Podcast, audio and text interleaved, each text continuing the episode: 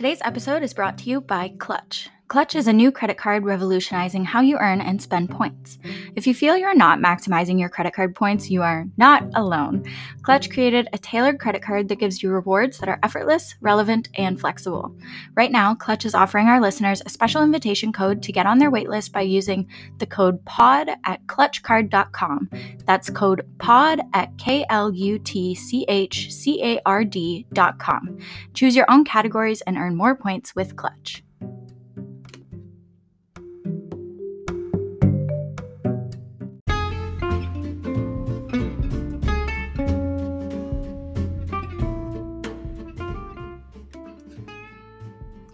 History can be viewed through many different lenses.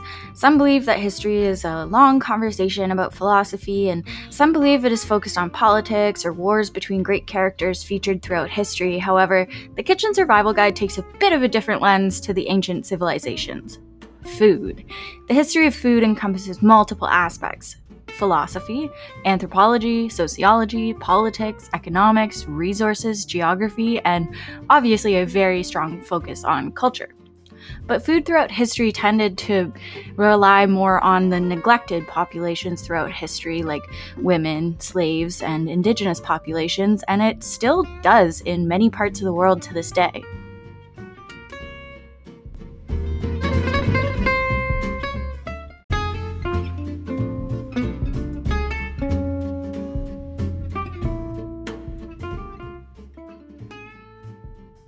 Just as the Tigris and Euphrates rivers shaped the agricultural society of ancient Mesopotamia, the Nile shaped the world of the ancient Egyptians, who existed from about 3000 BCE to 300 BCE. The Nile is the longest river in the world, and it's kind of odd because it flows from the south up to its northern headwaters, which kind of empty into this delta at the Mediterranean Sea. The Nile River is 6,650 kilometers long and provided ancient Egyptians with drinking water, water for irrigation of crops, and fish like mullet, carp, sturgeon, catfish, and tilapia. Amidst otherwise arid climates between the Sahara and the Arabian Desert on either side of the Nile, the river was considered the giver of life. However, since there was no plumbing in ancient Egypt, the average lifespan of an ancient Egyptian human really only averaged about 40 years old if they got lucky, and much of it could have been due to the fact that the Nile River was used as a toilet, a shower, for irrigation water for crops, and drinking water Yuck. Not to mention, the Nile River was creature ridden with hungry crocodiles, aggressive hippopotamuses, and other harmful creatures that could lead to an uncertain death during your morning bath or quick swim. Since the ancient Egyptian diet wasn't centered on meat but rather cereal grains, these humans made extensive use of the river. There are many pieces of art and hieroglyphs depicting ancient Egyptians fishing with nets and spears and other equipment used for fishing. Aside from the pharaohs, tombs, pyramids, statues, and sculptures, the majority of ancient Egypt was comprised of agrarian cities built along the coast of the Nile River. Each spring, the Nile River underwent an annual flooding. The Egyptians called this season Akhet, meaning inundation, which lasted from about mid June through to mid October. This flooding would inundate the surrounding lands with 4 million tons of silt, and the silt caused a buildup of semet, meaning black earth, which was brought down from the mountains by the flooding and it was brought into the valley. It was extremely fertile soil that was very rich in nutrients, allowing for grain cultivation. The season of Peret, meaning emergence, was the season for planting seeds. Essentially, the soil became so fertile that farmers really only needed to just scatter seeds by hand and have a bunch of animals walk over them to press them into the ground. The cultivation of grains occurred quickly dur- during the season of Shemu, just before the flooding would happen again. Most agricultural societies following ancient Egypt had to rely on very complex forms of irrigation to water their crops. However, the Egyptians were able to use basin irrigation, where farmers would use the floodwaters from Akhet to fill these large basins in the ground that were attached to a series of canals that were used to irrigate the crops. Since the Egyptians were able to use these systems to create large food stores, the farmers could focus on farming, and the slaves could focus their time and energy on building elaborate, impressive projects for royalty.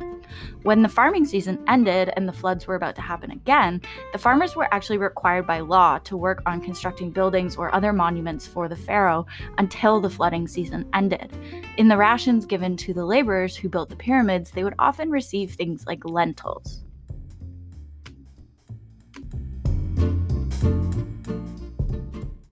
Farmers planted seeds from October to the end of February, scattering wheat and barley seeds by hand, followed by herds of goats being sent to stomp the field and get the seeds into the soil to keep them safe from hungry birds prior to germination. Similar to the Mesopotamians, Egyptians employed irrigation techniques, but it was possible for the water to stagnate and attract mosquitoes and other insects.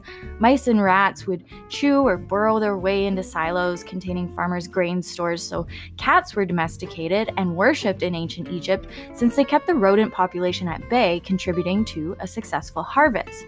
If you've seen the new Netflix special that was released recently, it's called Secrets of the Saqqara Tomb, they discovered the first mummified lion.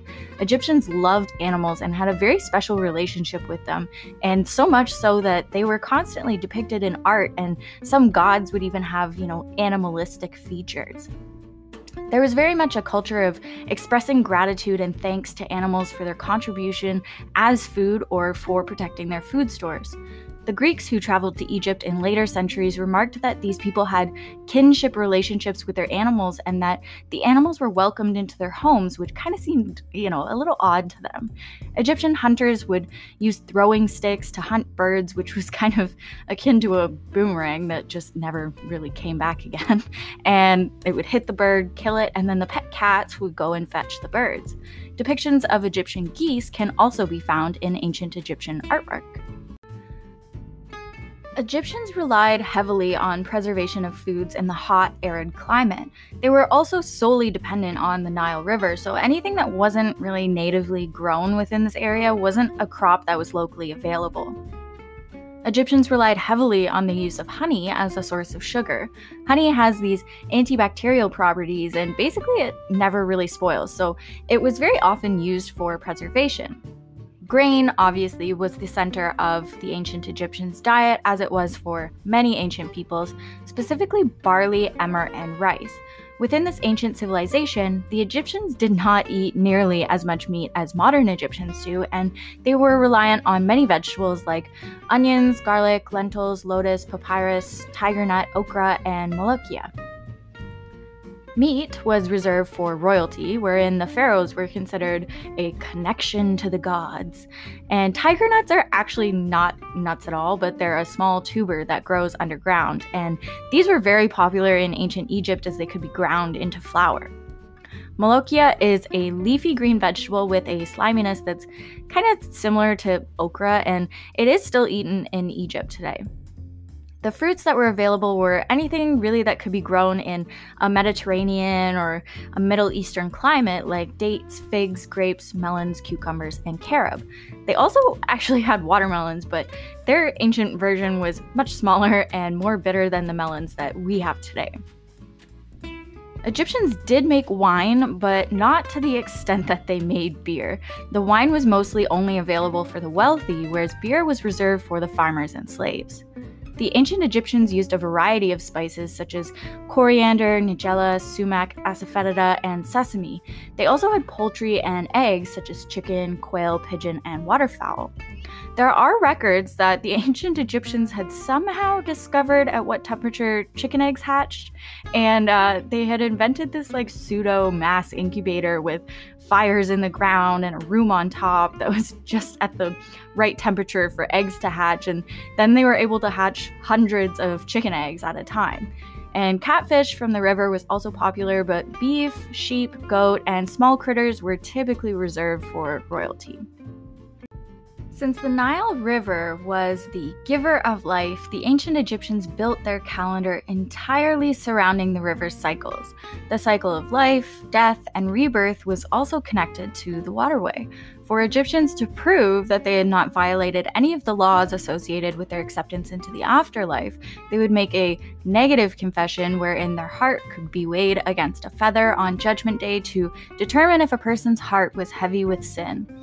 Many of these laws had to do with food and farming, like the mistreatment of cattle, negatively impacting the food stores of the temples, stealing bread from the deceased, stealing milk from children, or building a dam preventing the flow of water. Since pharaohs were seen as this kind of bridge between humans, the gods, and the afterlife, the pharaoh was considered the ruler of the Nile and the giver of life. A pharaoh was also expected to act like the Nile River by displaying abundance, fertility, and a state of calm.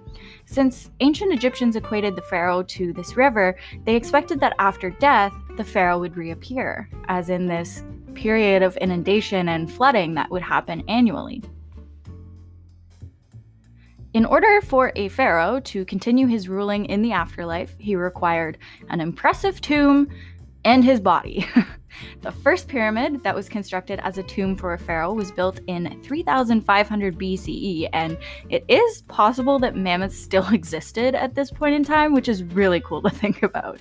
The pyramids were the tallest buildings in the world for approximately 3,800 years and are the last remaining of the ancient seven wonders of the world.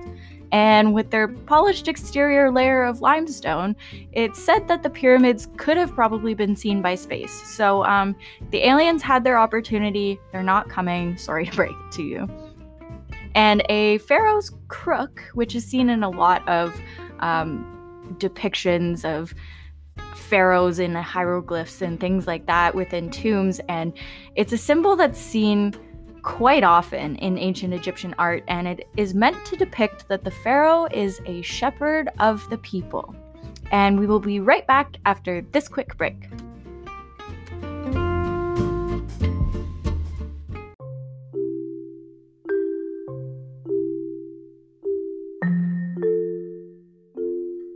Epicure is a Canadian company that provides spices, meal solutions, and cookware. As an independent Epicure consultant, our mission is to put good food made with clean ingredients on everyone's table. All spices and meal solutions are made with natural and organic ingredients and real Canadian grown dehydrated spices, fruits, and vegetables. Everything is gluten free and nut free, low sodium, kosher, and made with no processed ingredients. Epicure helps time starved families bring healthy, affordable meals to the table, from raw to ready in 20 minutes or less. You can help yourself to some delicious meal solutions and spices at savourfood.ca. That's S A V O U R F O O D.ca.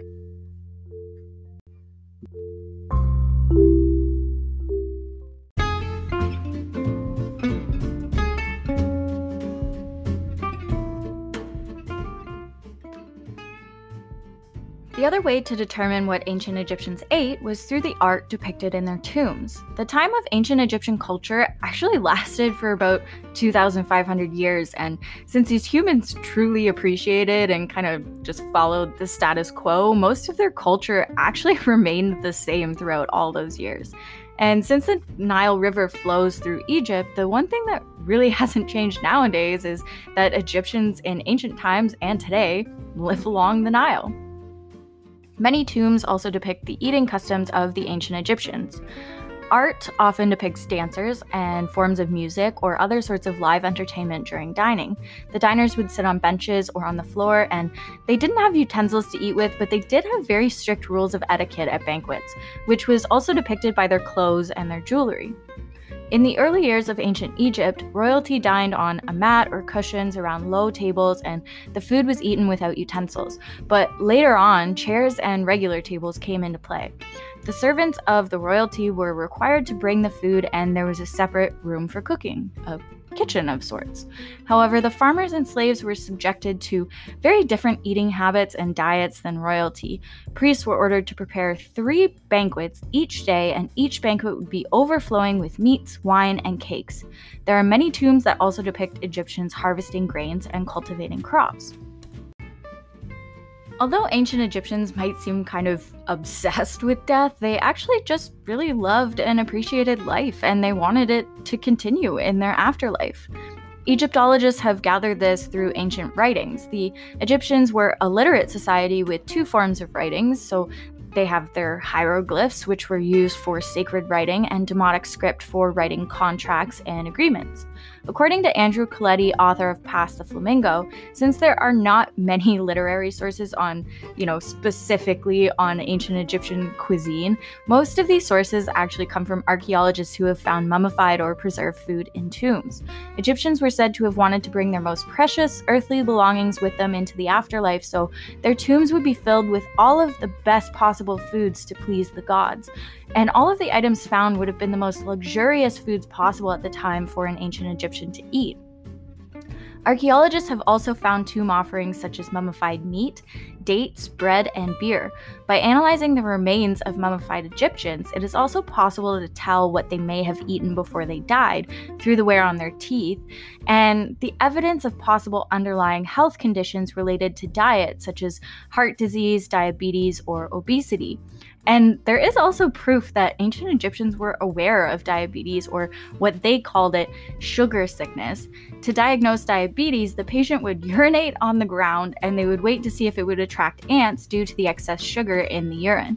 Ancient Egyptian women had also invented a form of pregnancy test where they would moisten a sample of barley and emmer wheat with their urine every day.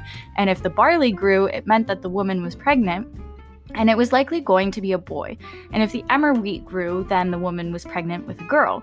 If neither grew, the woman wasn't pregnant. And it was actually verified by modern scientists that this practice was fairly effective.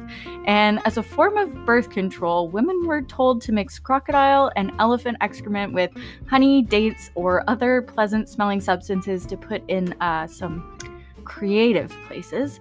And man, honestly, I did not expect the ancient Egyptian culture to revolve so heavily on weird bodily fluids, but here we are. So, to preserve the bodies of the dead so that a human spirit could return to his home in the afterlife, ancient Egyptians would salt and dry human bodies. Excerebration was the process of removing the brain from the skull through the nose. In the 5th century BC, Greek writer Herodotus recorded having agreed on a price, the bearers go away and the workmen, left alone in their place, embalm the body. If they do this in a perfect way, they first draw out part of the brain through the nostrils with an iron hook and inject certain drugs into the rest. It is believed that an object made of a plant similar to bamboo, about seven inches long, was used in this process to liquefy and remove the brain. A hole would be punched into the ethmoid bone near the nose, and the stick would be inserted into the hole. Some of the brain would be removed in whole chunks, while the rest would liquefy. The deceased would then be rolled onto his stomach to allow the rest of the liquid to drain from the nose. The embalmers would then slice open the torso to remove all of the internal organs and stuff it full of strong spices like myrrh and cinnamon, and then they would sew the body back up. And then for 70 days, the body was preserved in a mineral salt called natron. When the preservation process was done, the salt would be washed off the corpse and the embalmers would wrap it with bandages. This mummification process was typically performed by high priests. Lice could have been considered one of the great plagues of ancient Egypt, you know, along with the locusts and the frogs and whatever else the Bible threw at them. You know, lice were everywhere, and it really wasn't as simple as it is nowadays to get rid of them with just a shampoo. Lice were such a massive issue that Egyptians would rid themselves of any and all body hair, men and women included, and they would wear wigs as a replacement. Once the lice infested the wigs, they could just easily be thrown away and replaced with a new wig. And since they removed all of their body hair, they were considered pure. To ensure that lice didn't infect the pharaoh during the mummification process, the high priests or servants of the gods were required to have been shaved bald. Because the priests were so involved in this process, they were well versed in human anatomy and they were kind of kind of like a doctor. They were able to set dislocated or broken bones and even perform brain surgery around 2500 BC. The priests would treat wounds using moldy bread and honey, where the high sugar content would draw the moisture out of the cells, killing bacteria. And as discovered by Dr. Alexander Fleming in, in 1928, penicillin is derived from mold, but we're a few millennia from getting to that one. The pharaohs actually tended to be more obese than their depictions in hieroglyphics found within their tombs or sculptures made of themselves. The mummies of these pharaohs were studied by scientists and they often had clogged arteries or giant bellies, and the Egyptians were so well versed with obesity that they had actually produced medical texts on it as early as 1500 BC. Egyptian nobility would take castor oil laxatives three times per month, which did absolutely nothing. the obese pharaohs were also required to partake in fertility rituals to ensure the fertility of the land and crops by walking down to the banks of the Nile and um, blessing the river with their baby gravy. And uh, to avoid having to mark this episode as not safe for work, let's cut to a quick break.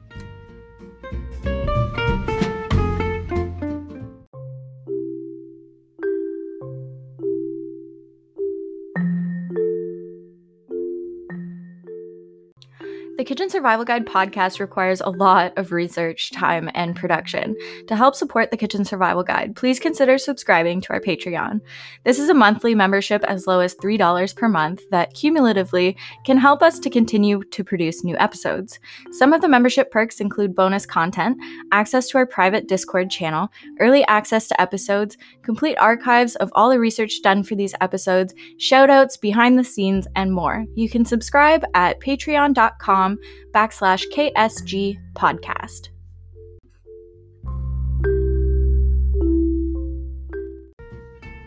Society was built into three classes the nobility, a class of nepotism, royal families, and a fair amount of incest, pharaohs with multiple wives, and an abundance of children. And then you had the farmers, or working class, who owned farmlands or rented farmlands from royalty near the Nile River to survive during the flooding season. And when they couldn't farm during the flooding, they would labor on the pyramids or tombs to pay their way in society. And then there were the slaves who tended to royalty. They would feed them, bathe them, dress the pharaohs, prepare their meals, fan them on hot days, and carry them around on sedans. And many slaves also dedicated their lives to building sculptures, statues, pyramids, or other kinds of tombs for the nobility. In ancient societies, slavery tended to just kind of be an instance of really bad luck and being in the wrong place at the wrong time. If the country or city you were living in lost a war, the people of that society were considered the property of those who won the war. And this is how the Jews became slaves to the ancient Egyptians. Since the Jews practiced monotheism, or the belief of a singular god, the Egyptians looked down on their religion. The religion of ancient Egyptians and their gods were connected to the Nile River, making them polytheistic, where a religion tends to be attached to sacred places or natural resources. As the story goes, if you've ever watched the beloved's kids movie, The Prince of Egypt, Moses, a Jewish servant, approaches the Pharaoh demanding that his people be freed. The Pharaoh refused, so the Jews prayed to God for freedom, which was received by plagues that were intended to specifically target the Egyptians to save the Hebrews. Doesn't really mention the whole lice plague, but you know, everyone in the movie is already hairless, so clearly they needed more plagues.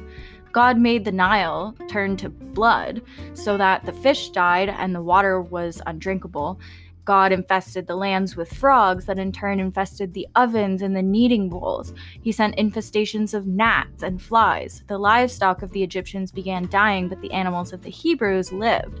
Humans and animals became covered with sores, and God made it hail so that all the vegetation would die. The locusts were then sent to eat any remaining crops, and Egypt was made a land of darkness for three days without sun. But the final act of God was the Passover, where the angel of death was sent to kill the firstborn son of every home if the Pharaoh did not concede and free the Hebrews. When the Jews finally gained their freedom, Moses led the people to Canaan, the land of milk and honey, foods representing an abundant and fertile land after parting the Red Sea very very credible source on that one too you know referencing a, a kids movie but i mean there's also like the old testament from the bible i guess too Anyway, to prevent their firstborn sons from being killed by the angel of death, the Jews slaughtered a one year old lamb and dipped it in an herb called hyssop in the blood, spreading the blood of the lamb on the doorposts, the lintel, which are the beams above the doors, and as a sign to God that they were faithful Jews and their eldest son should not be taken by the angel of death.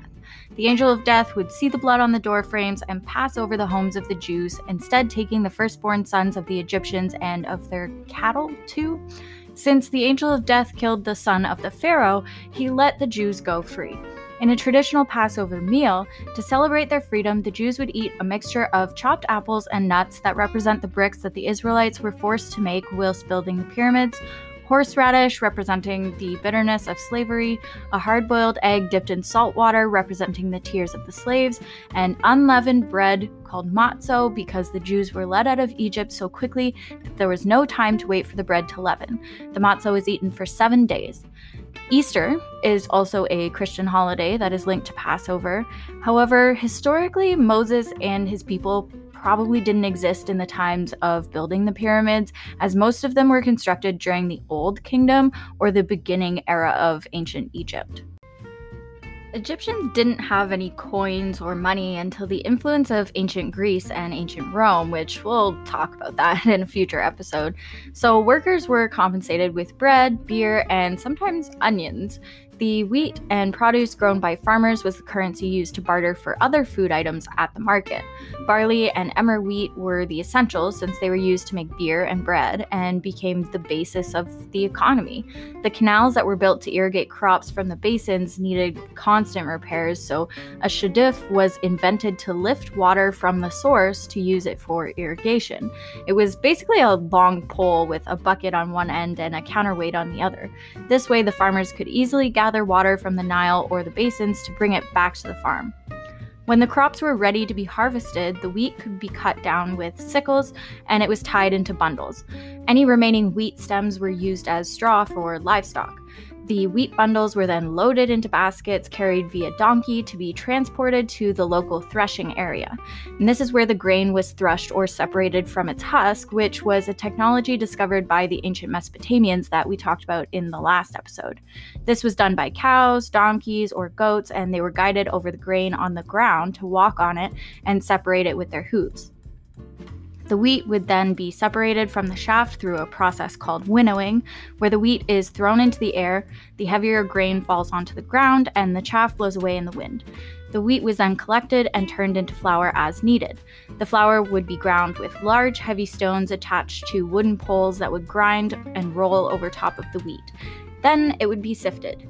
The rest of the wheat would be stored in those funky looking dome shaped silos we mentioned earlier that were protected from rats and mice by ever sacred cats. Dogs were also useful on the farms for herding livestock. From a lot of mummies' teeth, it appears that the bread was very sandy since their teeth seemed to be really ground down, and it also probably contained fragments of rock from the hooves of animals during the threshing or the milling process of grinding down the flour with large stones. Farmers' houses in ancient Egypt were often made of stone, clay, straw, and mud. Some houses contained an underground storeroom that was used to store food, and it could be accessed through a hatch in the floor. Wood was rare and very expensive since, you know, there are no forests in the middle of the desert, obviously, and since sanitation was not really understood back then, uh, the bathroom was the Nile River or a pot outside of the house that was then emptied into the Nile River. This obviously contributed to worms and other parasites that these Egyptians were likely infested with, which would invade the bodies of individuals drinking this contaminated water. Having blood in the urine was seen as a sign of fertility, and it is very likely that many parasites from contaminated water would play host in these Egyptians' bodies, producing blood in the urine. Lovely. More bodily fluids. Let's take another quick break.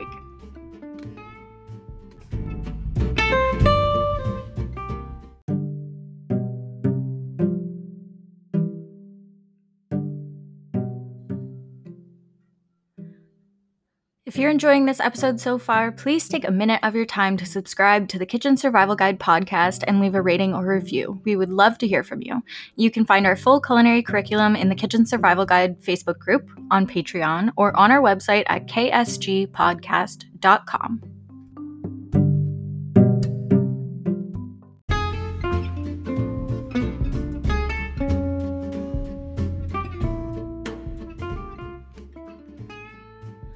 In ancient Egypt, the word for life was also the same word for bread.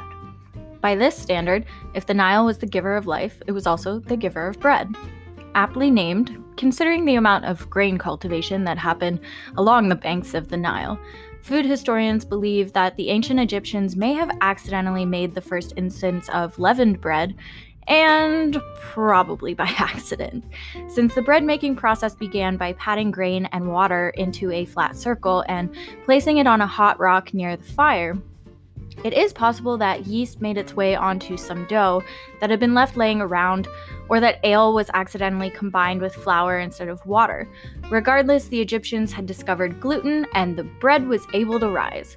Archaeologists have uncovered bread that was shaped in all different sizes and varieties, including pyramid shaped, and commercial bakeries produced a minimum of 40 varieties of pastries and breads. These commercial bakeries were crucial for the feasts the pharaohs held, which could include over 10,000 biscuits, 1,200 Asiatic loaves, hundreds of cuts of meat and offal, as well as geese, cooked ducks, sheep, fish, quails, pigeon milk and cream, carob seeds, lettuce, thousands of grapes and oasis grapes, figs, honeycomb, cucumbers, and leek bulbs. The Egyptians discovered that if you took a piece of fermented dough from the last bread that was made and it was included in the new batch, it ensured that the new batch of dough would rise. This was the first emergence of what we now know as sourdough bread. Since beer was such an important part of Egyptian culture, they had also discovered that to leaven bread, the head of the beer could be taken off, or the bottom of the barrel, so to speak, could be added to the flo- flour doughs. Pharaohs spent their days drinking wine, eating plenty of food, and overseeing the economical, cultural, and political life of Egypt. Royal banquets included goose, bull, and fresh fruits like figs and dates, and wine. And only royals were allowed to hunt big game like lions. Since all of the food for royalty was prepared by staff at the temples, hunting was more of a form of entertainment rather than hunting out of necessity. Sometimes game masters would even pre catch an animal for the pharaoh to kill. It was a chance to showcase strength and power. In the tomb of King Tut, uh, there's actually a drawing depicting him coming back from an ostrich hunt. Tutankhamun was a teenage boy when he passed away, and his tomb was found filled with snacks for the afterlife, because Egyptians believed that you still needed to eat in the afterlife, similar to the beliefs of ancient Mesopotamians and their funeraries that we talked about in the previous episode. Found in Tutankhamun's tomb were preserved bread, wine, pomegranates, green onions, garlic, pitted dates, ribs, poultry, and beef that were pre cooked, preserved, and packed in sarcophagus shaped and painted to resemble the food item. Now, I don't know about you, but if I was a god or a deity in the afterlife and I saw that someone had a sarcophagus that was shaped like a chicken with a preserved chicken inside, I would be pretty impressed. Beer was a dietary staple, but Egyptian beer was thick and lumpy and it was drunk with a straw. It had a low alcohol content and could be consumed throughout the day. It was also rationed to the laborers on the pyramids. It can be compared to modern beers that are made today in some African cultures. Every meal would feature a grain product, and all meals would also include bread, so wheat was essential for survival. Multiple of those little silos were typically kept on a farm to store the grain. Most ancient Egyptians consumed approximately 3,780 calories per day, almost twice that of what modern humans are supposed to consume on average which is now approximately the same amount of calories that the average American eats. But most Egyptians were slim, lean, and athletic because they had a highly active lifestyle and a diet that was rich in variety, full of high quality and natural foods. Beer would be had at almost every single meal. It was stored in large pots, but it did spoil quickly due to the heat. Hops weren't used during this era, so spices and dates were added to the drink to make it a little bit more palatable. Since it had such a low alcohol content in comparison to the beer we drink today, children would often drink the beer as well. Due to the fecal contamination and other waterborne contaminants in the Nile, it was actually safer to drink beer than water. the way beer was processed would kill the microorganisms that could prove harmful to the body. Since it took a lot of time and effort to refine the grains and the process the grains into flour, breads would be coarse and browned and sandy, as we mentioned previously, but it was also eaten at every single meal. I mean, trying to prepare food in the middle of the desert just seems like it would be impossible for it not to be sandy. Sand would just blow into food as it was being made, and rock fragments from stone tools used to grind the grains would contaminate the bread. Aside from the contaminated bread, though, the rest of the vegetable selections were great. You'd get onions, lettuce, peas, dates, raisins, apples, and ancient Egyptians actually only ate twice per day, as the farmers spent all day out working in the fields. So they were eating almost 2,000 calories at each meal, which is what we are supposed to consume now in an entire day. So, if anything, beer would be sipped throughout the day to replenish the calories burnt working the fields, and fish or poultry could be hunted throughout the day and would be covered in a range of spices and served for dinner alongside vegetables, beer, and bread. This would follow by a dessert course of honey that was used to make sweetbreads and cakes paired with some fruit. Although ancient Egypt wasn't the first agrarian society, it was by far one of the longest lasting ones, and it has taught us a lot about food in ancient times.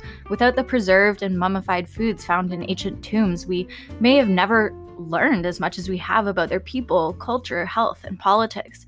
Food has been the one thing that links all humans, past and present, throughout the entire course of history, and it's the basis of our current food cultures all around the world today.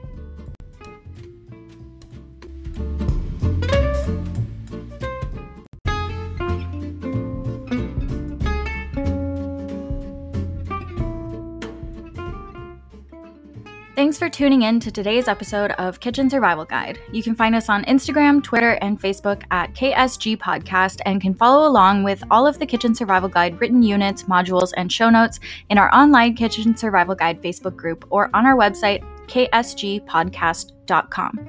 I would also love to hear from you. Mail can be sent to ksgpodcast at gmail.com, or you can leave us a voice message to be featured on the podcast through the Anchor FM app. If you like this episode or learned something from it, please subscribe so that you continue to get notified about new episodes or leave a rating or review. Until next time, happy eating.